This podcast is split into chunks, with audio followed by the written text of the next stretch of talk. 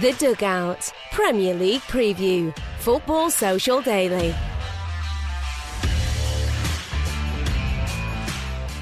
Liverpool are still on for a quadruple, but can Eddie Howe's resurgent Newcastle United derail their hopes of history? We'll find out this weekend in the Premier League, as well as whether Leeds United can pick up some well earned points, an unlikely cause against a fearsome Manchester City side who lead the way in the top flight. Everton, too, scrapping down the bottom. They face a tricky test at home to Chelsea. We'll look ahead to the weekend's Premier League action here on the dugout, as well as sharing some thoughts about the summer transfer window, which is only a month or so away. Which club's business are we most looking forward to seeing? Plus, after all the exciting drama we've had this week in the Champions League, could semi finals over two legs soon be scrapped by UEFA? Loads to get through on today's episode of The Dugout, the Premier League podcast from Football Social Daily, featuring former top flight professionals. And today on the show, we've got someone who was lightning quick down the wing and had an eye for goal. But enough about me. We've got Matt Jarvis and Trevor Steven with us. How you doing, boys? Very funny, very funny, Niall. Good start to the show, that. well, well, Wingers Union. I'm being ganged yeah. up on here. Got two really good wingers from different eras. Were you, were you a winger? Uh, no. oh, right. no, definitely not. Okay, I just kind of stand right. in the middle and move as little as possible. I once did. Okay. Um, you know, nowadays players get the vests with the GPS in the back, and it tells you yeah. how far you would run. We went to a training ground of a club, and they put um, these vests on all of the press, and my um, my sprinting stats were shocking to say the least. Um, I'm 10% good enough to be a professional footballer, so I'm, I'm, lacking in quite a few departments. You're, you're, that you're you're a quarterback. You're sitting there and just spray yeah. things around with you. Well, they said you? they said that I covered more distance but did far fewer sprints, so I just happily to accept the Pirlo role. yeah, so that, you know that um, Jan Molby story. That, uh, you know that Jan Molby story. You know, he never. Uh, moved really from the centre spot, but he sort of directed up things as a quarterback. Uh, and um, Graham Souness said to him that he's the only player he's ever met in his whole career. This is Graham Souness saying about Jan Molby uh, in his whole career that he's the only player who's actually put weight on during the game. well, I've definitely put weight on since that game, I can tell you. Um, Trevor won the league with Everton. That's why he's here on today's episode of the show. Matt was a record signing for West Ham once upon a time. And actually, before we begin, Jarvo, why not ask you about your old club, the Hammers? Because They've got a game in the Europa League tonight, the yeah. semi finals against Eintracht Frankfurt. You'll actually be listening to this podcast after that game has already happened, by the way. We are recording this before kickoff. But before we do get into the show, what are your thoughts on West Ham's chances in Europe, mate? Oh, so exciting. I really am. Um, just, it's a great opportunity. I think you know I, I, was lucky enough to speak to a couple of the players after the game against Chelsea, and they they were just so looking forward to it. Like just couldn't wait for the game to come. Um, this the stadium, the atmosphere is going to be electric, um, and the fans. I mean, they've been waiting for a long time for this, so I'm really, really hopeful, and uh, and I, I, I, truly feel that they've got such a good chance. Um, the team's great. The, the, the togetherness of them is incredible, and that's that's what gets you through these type of games especially yes you need to perform but it's the togetherness the way that david moyes has got the team together and they all run and round for each other. They're always backing each other up, and and whatever happens, you've seen with the sendings off in previous rounds, they're there as, as a team and, and get themselves through. So really looking forward to it, and I really hope they they, they do well tonight. Yeah, we will see what happens. But as I mentioned, by the time you listen to this show, you'll already know the outcome of the first leg.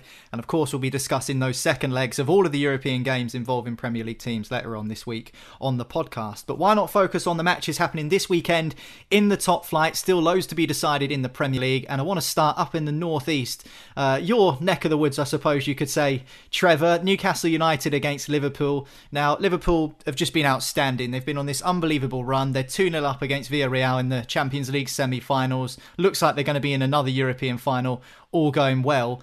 However, the Premier League seems to be a bit of a different kettle of fish. They're still behind Manchester City. Are Newcastle United going to be the ones to derail that title challenge this weekend? It's a tough game uh, for sure for, for Liverpool. Uh, but the form that Liverpool are in, um, they only understand one thing now, don't they? Is to win football matches there is nothing else. Uh, but Newcastle are revitalised.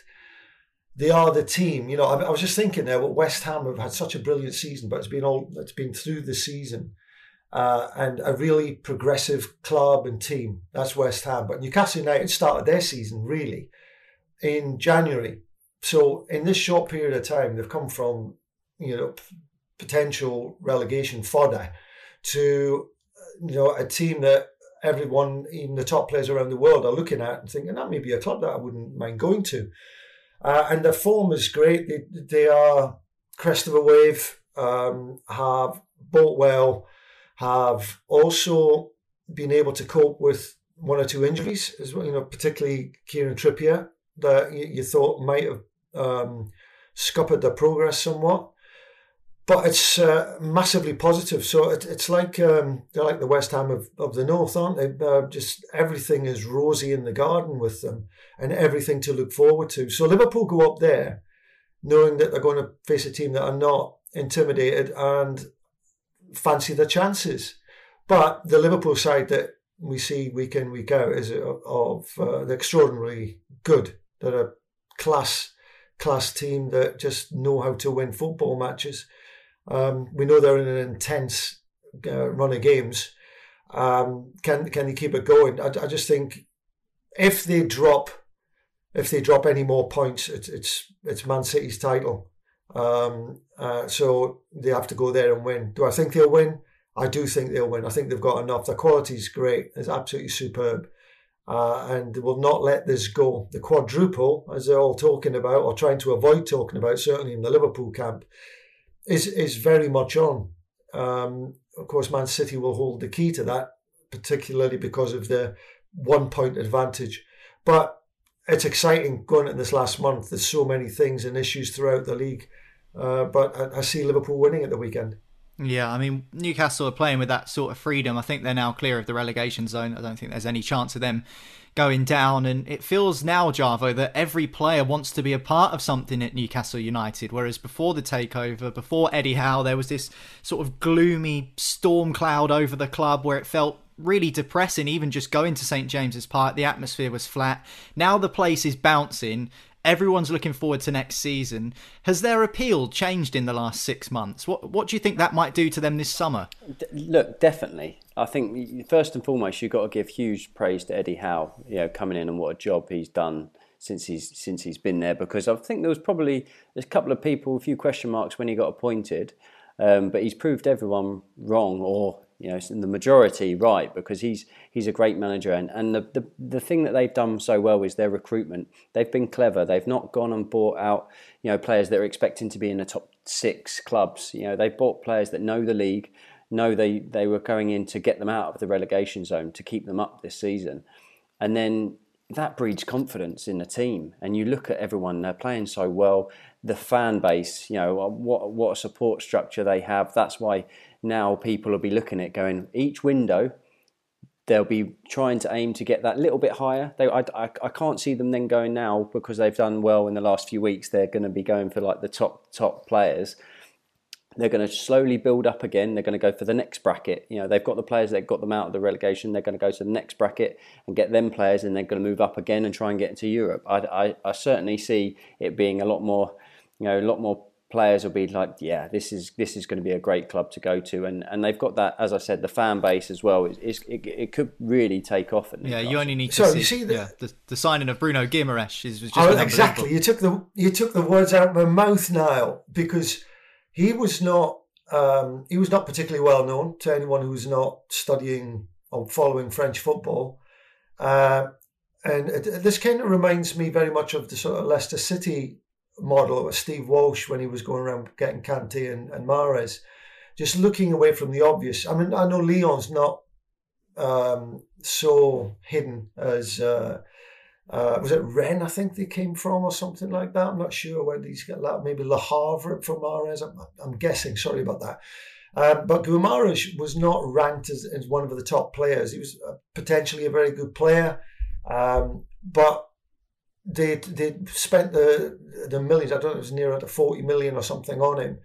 A heavy price, yeah. But there was nobody else in the market for him. And of course, Bruno Guimaraes is probably quadruple his salary. Uh, so there was every chance that he was going to take that up. But then it's got to be proven to be a good judgment on the recruitment side. And this guy, like uh, Luis Diaz, has gone into Liverpool. This guy's doing the same at um, at Newcastle United. So you can only just pat them on the back, you know, in the recruitment team and Eddie Howe, and you know, for pushing to make that make sure that transfer happened. And it's absolutely fitted like a glove. So he scored five goals, know, I think it was. Tells you well. everything about modern day football.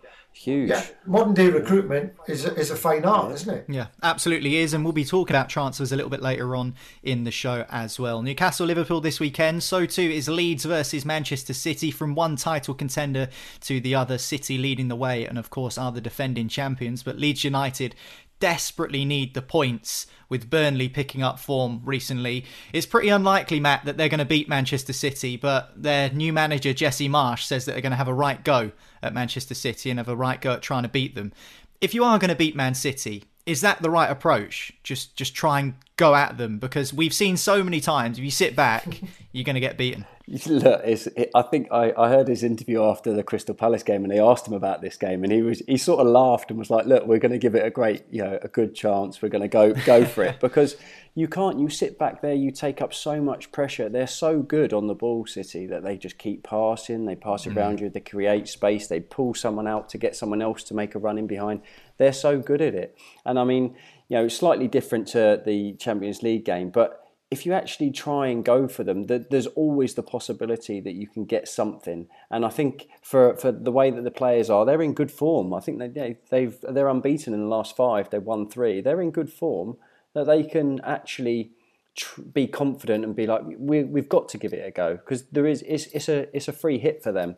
No one's expecting them to get a win no one's expecting them to get a point. So for them to just be able to go there, uh, get that game, and just be like, "Yep, let's go for it. We've got to give it our best shot." You know, if we lose, we lose. It doesn't. It doesn't necessarily matter. They've got, you know, Arsenal and Chelsea after that, which is two another big games. But you're looking at the last two. They've yeah. got Brighton and Brentford. Their last two games. So all eyes are probably be on them last two games to get six points. At, you know, that that's that's probably their ideal finish to the season. Should they be worried about relegation, Jarvo? They're 16th at the moment, 34 points. They are five points clear of Everton uh, in the bottom three, but Everton have a game in hand. And, and let's just say Burnley continue their form and they win again and Leeds don't against Manchester City. That puts Leeds and Burnley level on points with 34 points each. For me, you've always got to be worried until it's mathematically, you know, that you're staying up you you have to be worried. I think the biggest thing you can look at is Everton. You know, they've they've always been in this relegation battle. They've just never thought they were. And the mentality of the players has got to be we need to get a point, we need to get three points, we need to pick up another point. Because until mathematically you're stayed up, there's always that possibility and doubt, and, and you've just got to got to keep progressing in that in the next game, get another win. Because then it's the pressure of it, it sucks you in when some another team gets the win, and you're like, oh right, it puts massive pressure on in the next game. And if then someone else picks, picks up another game, you you're looking at their last two games at Brighton and Brentford, thinking, right, we have now we have to win, and that's even more pressure. And it's a different type of pressure, knowing you have to win rather than not lose. Yeah, I mean, I was in Leeds last night for an event actually uh, amongst a fair few Leeds United supporters, and they are they are nervous. I can tell you that they are nervous about their run in between now and the end of the season. You picked up on their games, Matt, and of course Manchester City this weekend. And as for the side from Manchester leading the way, Trevor, this is a strange question because I don't think it's particularly fair. But do they feel like a more beatable side than Liverpool do right now? Does it feel like it's easier to beat City than it is to beat Liverpool? Not saying that it's easy, of course, because it's one of the hardest things you can do. Uh, I'm not sure. Uh, I wouldn't say there's much between them. Neither of these sides really look beatable. Uh, mm. If you give them, not even if you give them give them the room to play or or, or approach it slightly negatively, and just on, on Leeds there, I can't see any point in Leeds sitting back and waiting to get beat. They may as well go and try and get something, and whatever happens, happens. But you know, Man City, uh, they were brilliant the other night. Um, you know, at, at the highest level, there were elements of mistakes in the games, which in the game, which let um, Real Madrid back into it. But there's too much to play for, and to at this stage to have any doubt, and I don't see any doubts amongst the Man City squad, and then I don't see any doubt in the Liverpool squad that they're going to go and win win the games that are in front of them. Not saying that they will, but I certainly don't think that Manchester City are a are an easier task uh, that, than Liverpool at this stage. I think I think they're neck and neck, they're shoulder to shoulder, and everything that they're doing, slightly different styles, but um, these two teams are the best teams I've seen in the Premier League, and they're both sort of there at the same time, which is which has been brilliant for us watching it. Uh, because it, it, they're master classes in how to move the ball in slightly different ways. Because I can just see Man City moving the ball sharply against Leeds United. Can just see it moving around, and they will drag them here, there, and everywhere, and come back, go out, go back another way, looking for little little spaces. They do it like clockwork now. It's just automatic, difficult to mm. play against, super difficult. I actually, I actually, honestly can't see either of them, like City or Liverpool, actually dropping points. I think this will be it, and it'll Man City will win by the the point. I, I can't see them dropping any points. They're they're just both so strong. So yeah. it, it will be very interesting. Do you know what? I was thinking about this the other day, and I don't like comparing eras because things change so quickly. Um, you know, over five or six year periods in football, you do see things change quite a lot. And I was thinking to myself, would this Man City team beat the great United team of 99 that won the treble? And I personally think they would. But I also thought to myself, that's not really a fair question because football was different then and football's different now. And maybe the best team in 15 years from now would easily beat this Man City and Liverpool team. So I guess you're always kind of in the moment, Trevor, aren't you, when it comes to thinking about who's the best and who's the greatest? Is it just a case of all right, let's enjoy these two sides because they are class? Yeah, it, it's all relative to the era that you're playing in, but for you know the the quality of skill uh, throughout teams now, from top to bottom, including a goalkeeper, by the way. Um, yeah. is is completely different from days gone by, and I think one of the obviously training, uh, preparation support systems, you know, medical side, etc. They're all different, but one all far better now. Um, but the one thing is that the surfaces, the playing surfaces, allow skill. They allow skill. Um, Matt, I'm sure you've played on on pitches, you know, in the early parts of your career, which were, you know, just unrecognizable as a football pitch. Yeah. Sand pits. Yeah, and you're not you cannot perform skills at that level in the same way. You need two, three touches to get the ball under control sometimes. Uh, and first time passing is extremely difficult on the modern day pitches. That it encourages that, and so you've got that. Um, you've certainly got the, those benefits that are in and around the modern game. So yeah, I mean, comparing one generation with another generation is is almost almost pointless. But I do think the bar's been raised again, as I was saying earlier, this season to to an extraordinary level of consistency, high quality um, passing football. You would have to say maybe if Liverpool got the quadruple that they could be potentially classed as that yeah. team. Do you know what? Who's just um, whilst we're here? Why or who is the last game? Because this is going to go at the end, isn't it? It's got to go at the last game. Who's... Liverpool have got Aston Villa, and it's obviously Steven oh, Gerrard factor, which is at? just. Where, where's the game at? I think it might be at Villa Park. You know, okay. I think it might be at Villa Park. All I'm right. not 100 percent sure on that, but I, am almost certain that it's. Could Aston you imagine Villa. his team talk? Oh. yeah, you'll start with nine men, you know, Steven Gerrard. Yeah, I think it's like nine years this week since he slipped up against Chelsea as well, Steven Gerrard. So right. Um, and City's last game of the season. Uh, I'm not 100. Uh, percent I tell you what, let me have a quick look because I've got it up here. I can tell right. you. I think you should. I think you should because let's be honest, it's going to go down to the last day. You know, you, you know, takes your mind back to Man United. Um, was it up at Sunderland? Oh, yeah. Was it yeah, Sunderland? United, Sunderland, yeah. and City obviously at yeah. home to QPR. City are at yeah. home QPR. this time as well. Final day. Mm-hmm. It's City who have Aston Villa. So imagine oh. Steven Gerrard's incentive there. Oh well, they oh oh, oh my to win. Okay then, so what? what so sorry, what, Liverpool. Liverpool are at Anfield, and they've got Wolves so not easy. Oh, but okay, I mean, right, okay. like you say, I mean, there's so much to play for. It's super exciting, and mm. you know, you, you, look at these games between now and the end of the season. Oh, just, yeah. so mouthwatering. Um, Everton have got Arsenal on the final day. Trevor, their final fixtures um, are looking tough. Um, well, yeah, away from home. Yeah. It's not going to Yeah, be easy. away, yeah. uh, Everton desperate now because they've got Chelsea this weekend. Uh, I mean, Chelsea can be got at. We we've seen that in recent games. They lost to Brentford. They were shocking against Arsenal, really. But they can also turn up and put you away six 0 as Southampton find out found out recently. So, is this about which Chelsea show up at the weekend or which Everton show up? Which this is about which Chelsea show up. I think you know what you're going to get from Everton now. I think we saw the model that uh, that they developed last week. It's taken them a little bit of time to get there, but just first and foremost, be hard to beat. And Liverpool found it difficult against them, um, and and they did work really hard, and then tried to catch uh, Liverpool on the counter attack, and, and should have done better with the counter attacks that they had. Uh, and you would imagine that the Chelsea game, Chelsea like a possession, and so Everton can let them come on and try and get them on the on the counter attack, and and again we'll have limited opportunities.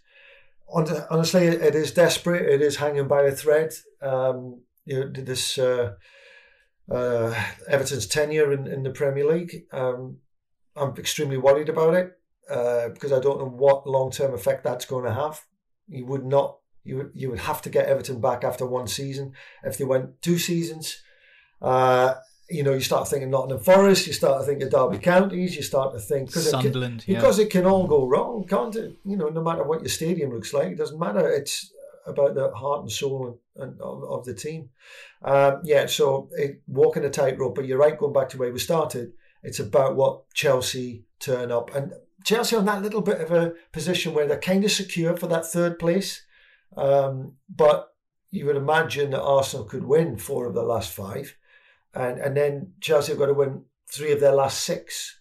Um, so I'm just looking at before uh, we came on to, to the podcast. Um, so Chelsea, it's still vital that they keep up their standard because they've got to secure some points, and they will yeah. expect to go to Everton and get get the full point uh, haul. The biggest thing for Chelsea now is um, is the FA Cup final the players mm. that they they they you know they rotate so much that everyone's got to perform well to get themselves in the starting eleven. So it's it's going to be huge. I was at the Chelsea West Ham game and West Ham defended so well, like Everton are going to have to do. They defended so well and they had a few breaks, a few counters that didn't quite go their way, but they had the bench and they had Pulisic that came on, they had Lukaku that came on, Lukaku's got a point to prove. He come and he he got the penalty, and it was his sort of run that that got two defenders to him, and Pulisic made a great run to score the goal. You know, the, these are the things that Chelsea have in their resources at the moment that they can go and bring players like that on off the bench if things if if need be. But Everton, uh, uh, they they have to have to do the performance like they did at Liverpool and not not previous weeks because they they really are mentally they have to be like in the frame of mind that they are in this relegation zone. That we've been saying it for a long time with them and the players, but I think the the performance against Liverpool showed that they actually know that they have to work first and foremost before their quality to, can come through. Just think the, the thing that Everton have been poor at is being clinical in front of goal, and you just can't survive in the Premier League if you're not scoring goals. So you've got to look at the only natural really natural goal scorer is uh, Calvert Lewin, and he's not played all season. You know, he, has been the element that would have given Everton the sort of mid, a comfortable mid-table season, but he's just not. Yeah, I'm there. not sure Everton can use that as an excuse, though, Trevor. Don't you think? Because you know they've had they've not had him it's all season, excuse, so they just saying should have learned by yeah, now. They should have, but you know they spent so much money and got no return um, for their players. And then you look at your acquisitions, you know, of Dele Alli and um, Van der Beek, and, and it's not been good every any way that you look at it, but just not scoring enough goals. And and so Lewin has been the, the missing element uh, to having a sort of mid table uh, season, which would have been okay. Yeah. Um, not the drastic one like like we've witnessed so far this year. Just final question then before we move on and talk about transfers. Just how flat can dressing rooms get, Jarvo, when you're really up against it, backs to the wall? things not going your way, Everton Football Club in the relegation zone. Have you ever had any experiences where dressing rooms have got so flat? Because I heard Tim Krul doing an interview obviously the Norwich goalkeeper, and he said that they're still hopeful they can stay up, but obviously their confidence is is really low, and understandably because they've been getting beaten quite comfortably most weeks. So so how low can things get? How flat can things get in a in a dressing room, and and how do the players combat that when it comes to three o'clock on a Saturday? It's extremely difficult. I have to say, I've been in them change rooms. I've been fighting relegation for a few years. I've been relegated, and and the the the difference the, the the first the the last one when I was actually when I was at Norwich, we at Christmas were nowhere near it. A little, you know, there was no no thought in our mind that we were going to be in the relegation battle, and I, similar to I suppose Everton at the minute, and we just we just started dipping. We were losing games, and then it's just it's the momentum shifts, and you're coming into training after another loss of the weekend, and everyone's down, and you know the staff are trying to pick you up, the physio room, everyone's trying to get, but mentally you, are exhausted after another defeat. You're going into another meeting, looking at the you know goals you've conceded, and you, yep, I've done that wrong. I needed to do that. I should have been doing that. And each week is the same. And then when you go a goal behind in the next game, you're like, well, that's it, because you know we haven't been scoring goals. We haven't been able to to combat the other side. So you you automatically. You know what? That's that's really interesting sorry to stop you, Javo, but what you said there about like analyzing clips and stuff after you've been beaten, it's almost like just con- it's just like kicking you when you're down, isn't it? Punishing you. So, I mean, is there an argument to suggest managers just okay, we'll forget about that, lads, because obviously you want your team to improve. So, wh- how do you approach that? Well, look, one hundred percent. You you've got to try everything. We've done we've done the complete opposite, where you don't look, and then you get beat again, and then you're looking, going, well, I've got to point it out. And the manager's going, I've got to point it out because it keeps happening. Mm. You know, you, you, you try one way, if that's not working, you try something else, you're, you're desperate. You, you've got to try something to change the way that it's going. Um, and, and like I said to you, when you then go into a game and you go 1 0 behind, it's that, oh, here we go. You know, and to mentally try and shift that to be like, no, come on, let's go, get fighting. But when it happens week in, week out, it's so difficult to change that momentum and that, that shift of your menta- mentality of right now we can still do this we can still do this. And that's where you looked and you thought like Norwich picked up a couple of wins yeah had a good performance picked up a win and think right here we go. And then the next game back down and you're like it, it's it's the same with Everton. You thought of them after their win against Man United you thought okay that that's the platform for them to kick on and it just it just hasn't. And you you've got to try everything possible to keep the players' confidence up because that's the biggest biggest part of it. You need to have the players that receive the ball that are the the Y players or the attacking players that have got to be confident to take people on and put, get shots off and you know to receive the ball. a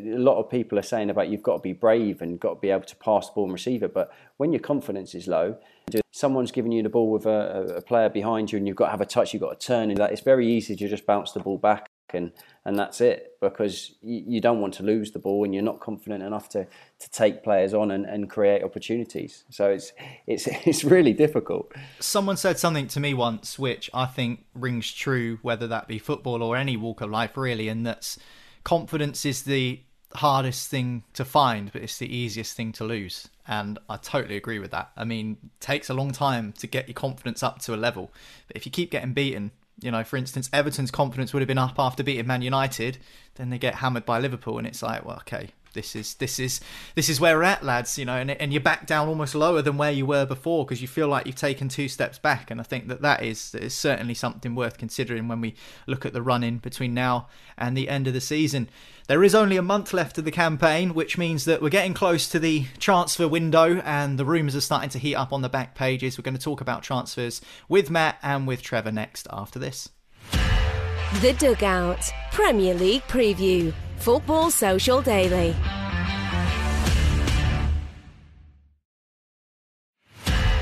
The Dugout Premier League Preview. Football Social Daily. Welcome back. This is Football Social Daily. The Dugout is our special once a week show featuring former top flight professional players, former West Ham and Wolves winger Matt Jarvis, and ex England and Everton winger Trevor Steven are with me. And we're getting to the end of the season now, and I wanted to talk about transfers.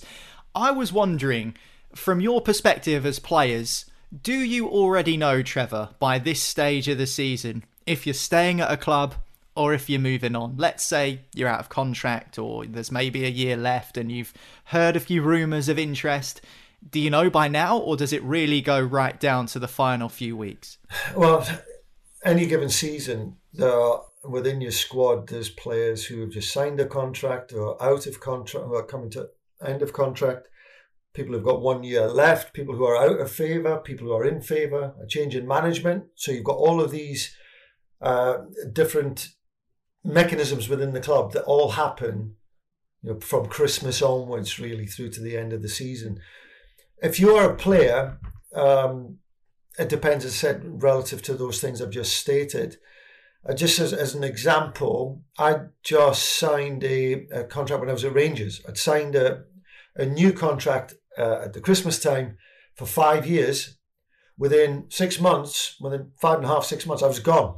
I went to Marseille because uh, that was driven because the, there was a big offer, suited the club, and it gave me a great option to go and play abroad.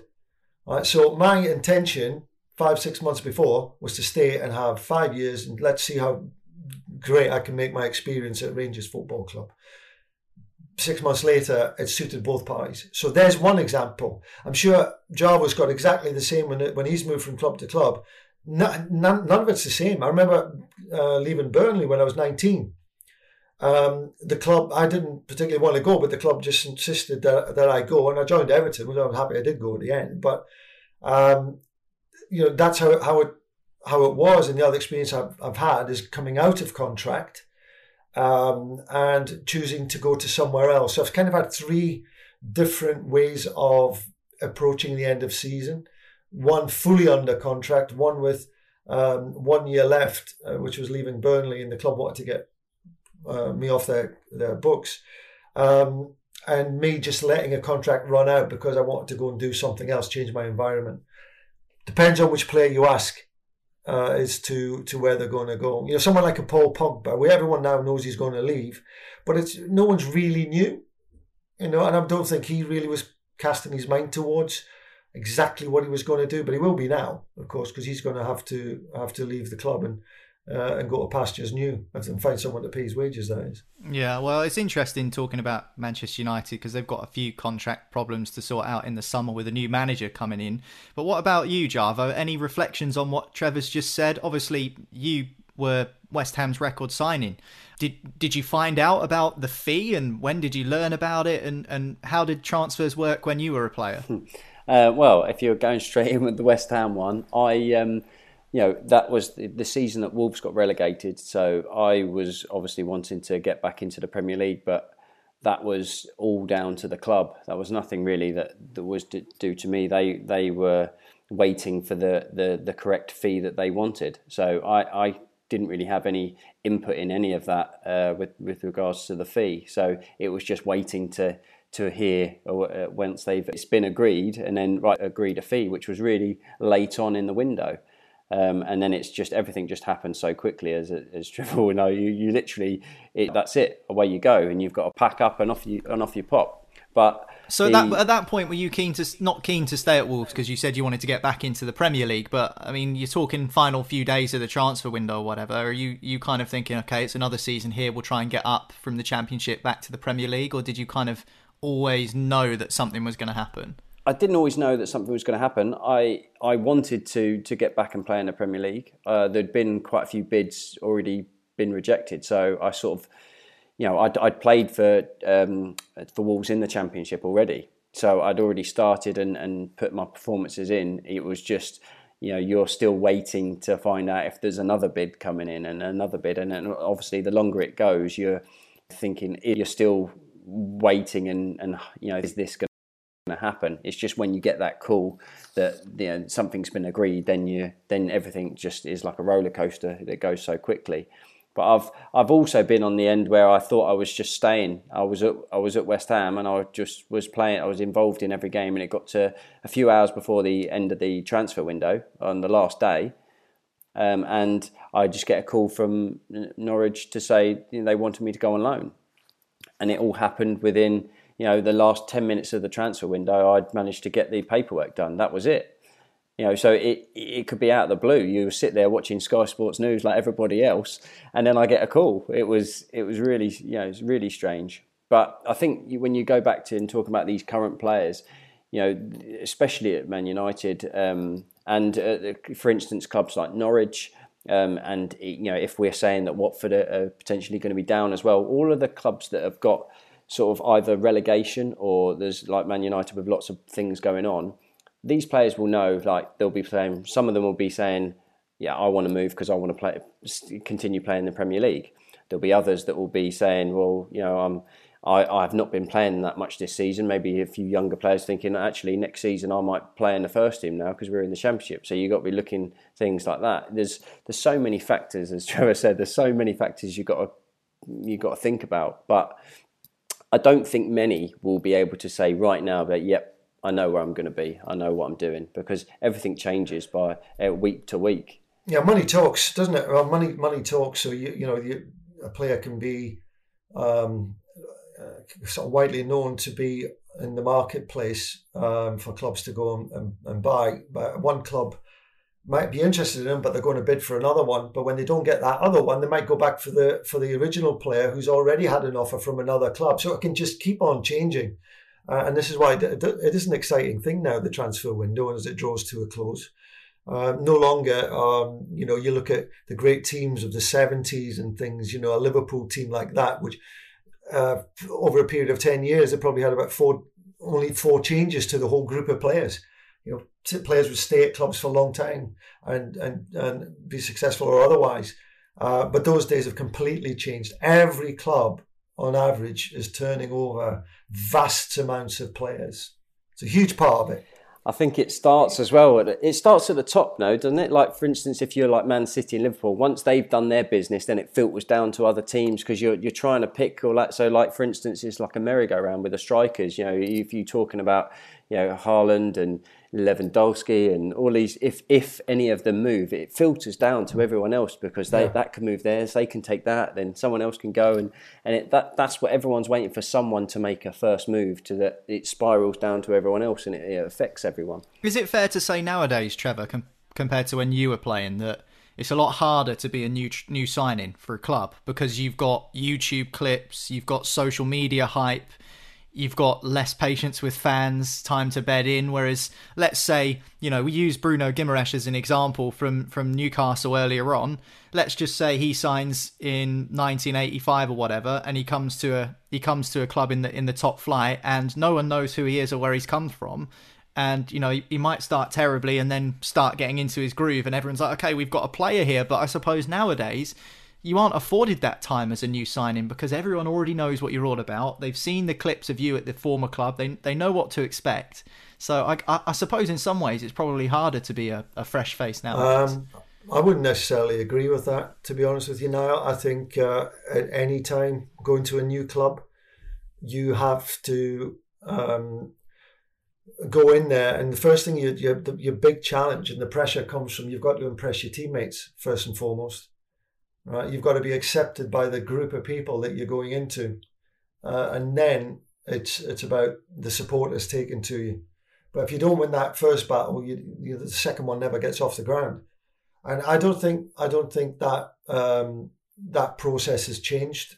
Okay, there is social media, but the, these guys already live with the social media world, uh, and uh, some you know thrive off it, some put up with it, some some ignore it.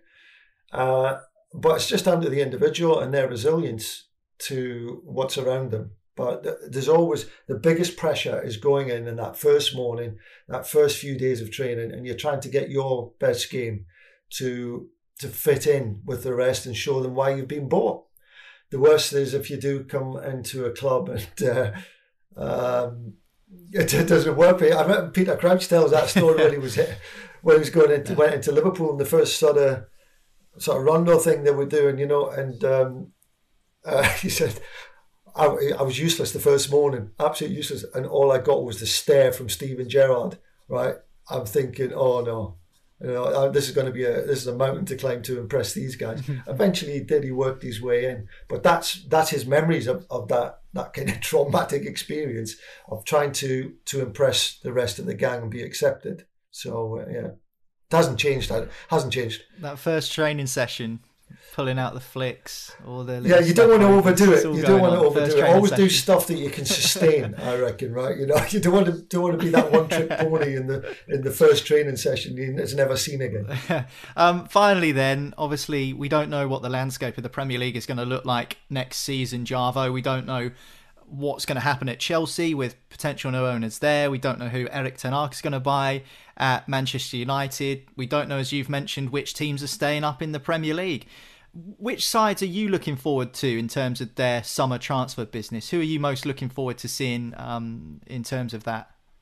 It's that's so difficult because there's probably a few clubs I would love. I would like to see. You know, realistically, if Man City and Liverpool are going to add, who would they add? Because I think you know looking at their two teams, they're incredible. But I think from a neutral, like Newcastle would would be really interesting to see, and um, just with everything that's going on, depending where they finish, everything that they've got at their resources. But again, for me, it's West Ham. If all goes well for them in Europe, it's huge for them to go in the transfer market. I think they missed a you know, missed a trick in January by not signing a couple of players um, especially in a centre forward. But now, if if they get into if they win the Europa League, they have to strengthen the squad. And then you've got the likes of Declan Rice. You know that scenario. You know you've you've got to spend money, and that would be a really interesting one because their, their transfers have, have been really good in their recruitment in the last few years. So that would be an interesting one. Yeah, Newcastle certainly is going to be interesting. I, I would love to see Haaland come to to the Premier League for sure. Uh, I think he will. Yeah, I, I think he will as well. Uh, but how does he incorporate? Probably more likely. I, honestly, I feel he's more likely to fit in better at at Liverpool than he would be at um, at, at Man City because Man City would need to change a bit because he's not really a player. Yeah, I know exactly because you know, how does he fit into that rotation? They don't really play with a centre forward, do they? Yeah, I mean, these are great players, so they can adapt. But we've seen Aguero had to change when know, he got back in. Fall flat at Chelsea because the team don't play directly and quickly forward. Uh, so he gets lost and he's forever going on runs that he's never ever going to get a pass from or two. So uh, yeah, of course, the Newcastle one I, I agree is, is is going to be interesting. Uh, I think they'll they'll buy well, but I don't think they're going to be you know so ambitious. They're expecting you know to be vying for the championship, but I tell you what, they will be uh, expecting to vie for fourth place Champions League places. So they've got the they've got the funds to go and, and do that. Um, and of course, I think Manchester United is very interesting because is uh, Ten Hag going to you know sweep out you know a lot of these players and and how does he how does that club do it financially? Because they're, they're being massively paid for underperforming. What other teams want to take an underperforming player um, on the kind of salaries that they're at?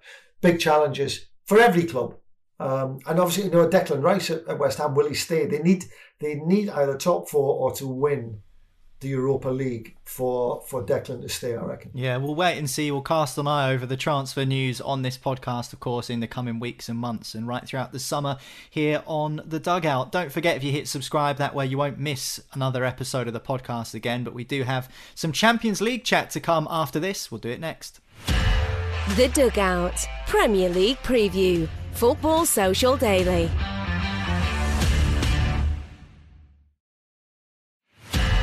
The Dugout Premier League Preview. Football Social Daily.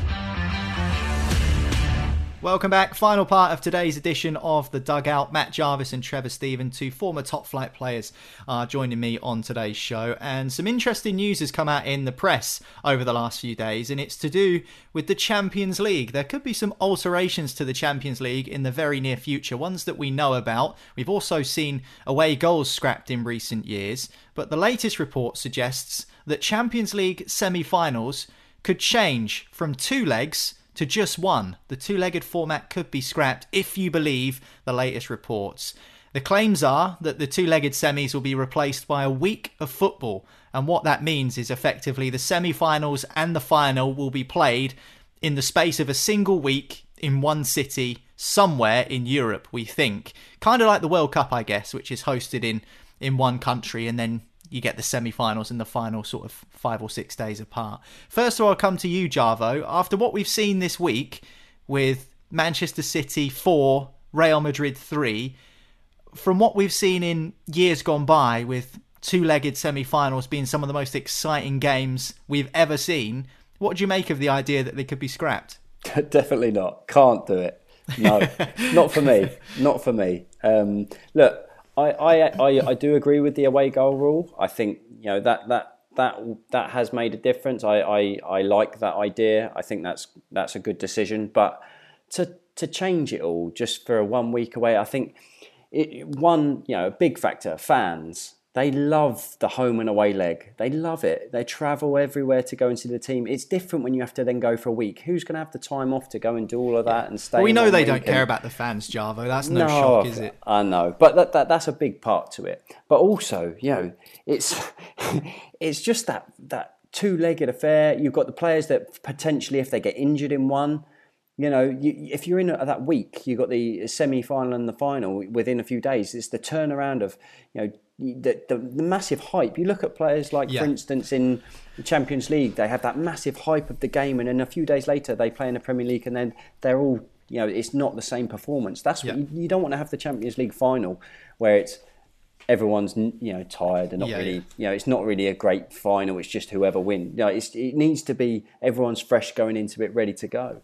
It's also the build up, isn't it, Trevor? Because, you know, if you get through the Champions League semi finals next week, early May, the final's not for another three weeks. So you've got that three weeks as a as a club in training as players, the fans, everyone's getting hyped up. Have you got your tickets? Yeah, I'm going to Paris for the final. All of this sort of stuff.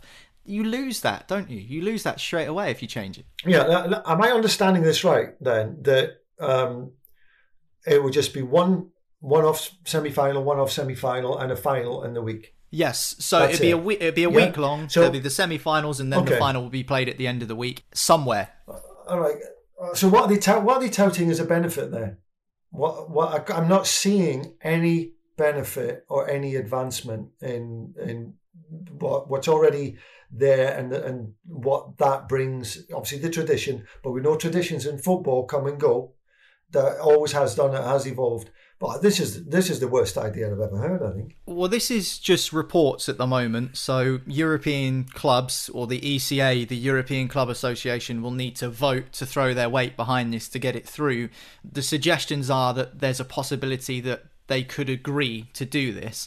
Now, you say, what are the benefits? The cynic in me, and I hope there are no UEFA lawyers listening to this, is that we know that um, there are these thoughts or suggestions that maybe the tournament could be played in a one-off city um, for for financial purposes. Let's just put it that way to to kind of tread a careful line.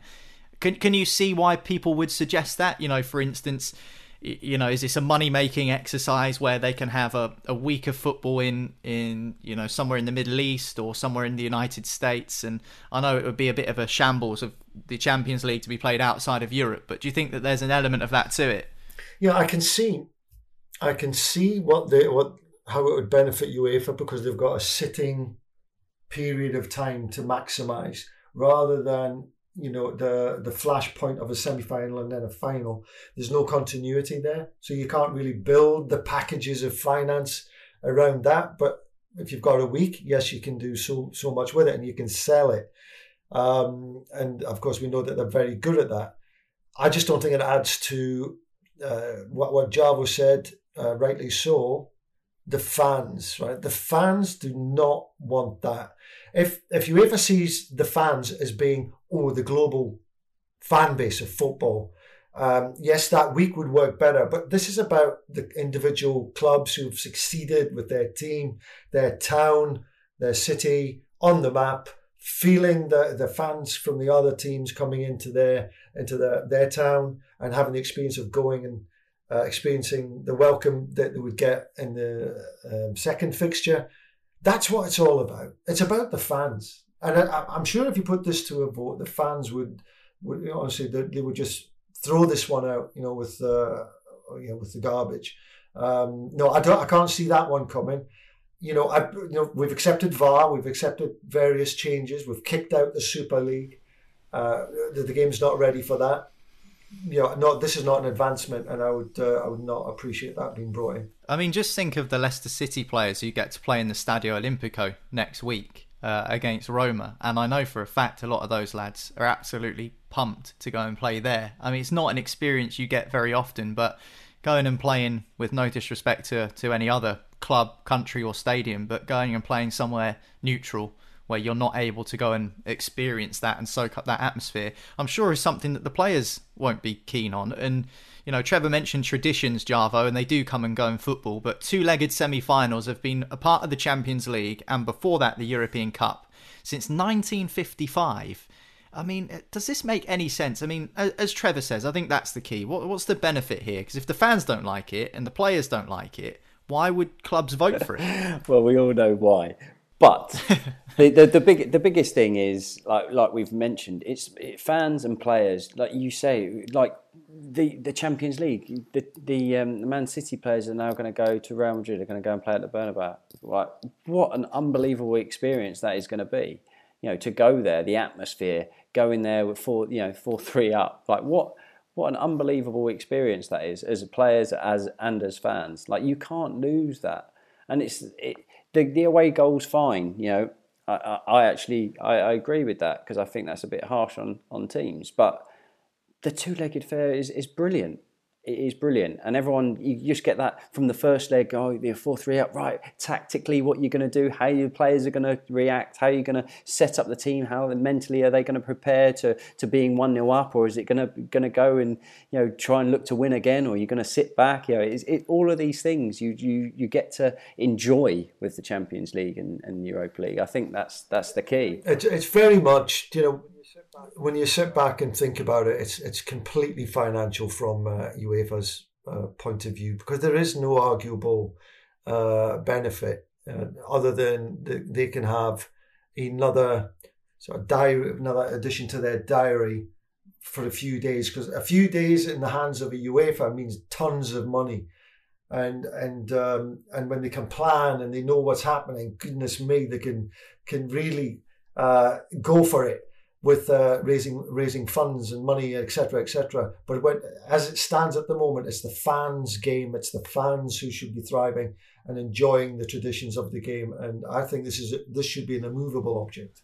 If I've assessed this right, it's just two-legged semi-finals they want to get rid of.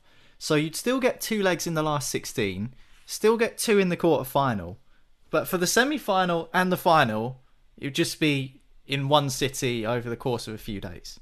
Now that just seems very strange. I do wonder who makes these decisions or who brings these decisions to the forefront. I think it just start to think, right, this has been around for a long time. Should we tweak this? Yeah. You know, let's tweak that. When you know the, things have been done and it, it, everything's working well, just leave well, it alone. Well, yeah. Well, listen, Jarvo, you've got a, a, a young a young family at home, and you know we've heard reports and suggestions come out recently that young people aren't interested in football you know, and, and they, they want they want the game to be shorter or changed because they don't they don't they don't like it. They they can't sit and and I've seen some people who are far too old to be making these suggestions claim that kids are more interested in in playing on their iPads and that their attention span isn't long enough. Now I know your your lad's out in the garden twelve hours a day, isn't he? I can tell you, he's five. He's been watching it since he's four. All he wants to do is watch football. You know that that's it you know, he doesn't watch any other programs. He comes in, he puts on match of the day, he puts on any highlights that he can possibly sit, and he watches football. You know, I he's five. There's no way on earth that it, it's kids are just not interested. Everyone's interested. Everyone wants to play football. Boys, girls, it does not matter. They they all want to want to play football, watch football, and and the entertaining um, of the the, the two legged semi-final as it, that's it is the only the semi-final they were going to change.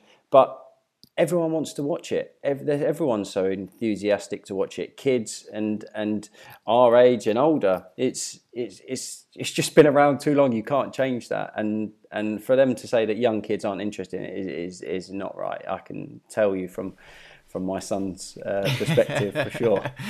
Well, we'll wait and see what happens with the Champions League. But as ever, Matt, Trevor, it's been a pleasure to be in your company for today's episode of The Dugout. There are only a few weeks left of the season, which means you should hit subscribe now if you want to keep up to date with what's going on. Loads of podcasts still to come your way, so do that, and we'll catch you again next time here on the dugout. And of course, this weekend with Fergal being back to run the rule over the women's action, so make sure you don't miss that. But for now, that's us. We'll catch you again soon. The Dugout Premier League Preview, Football Social Daily.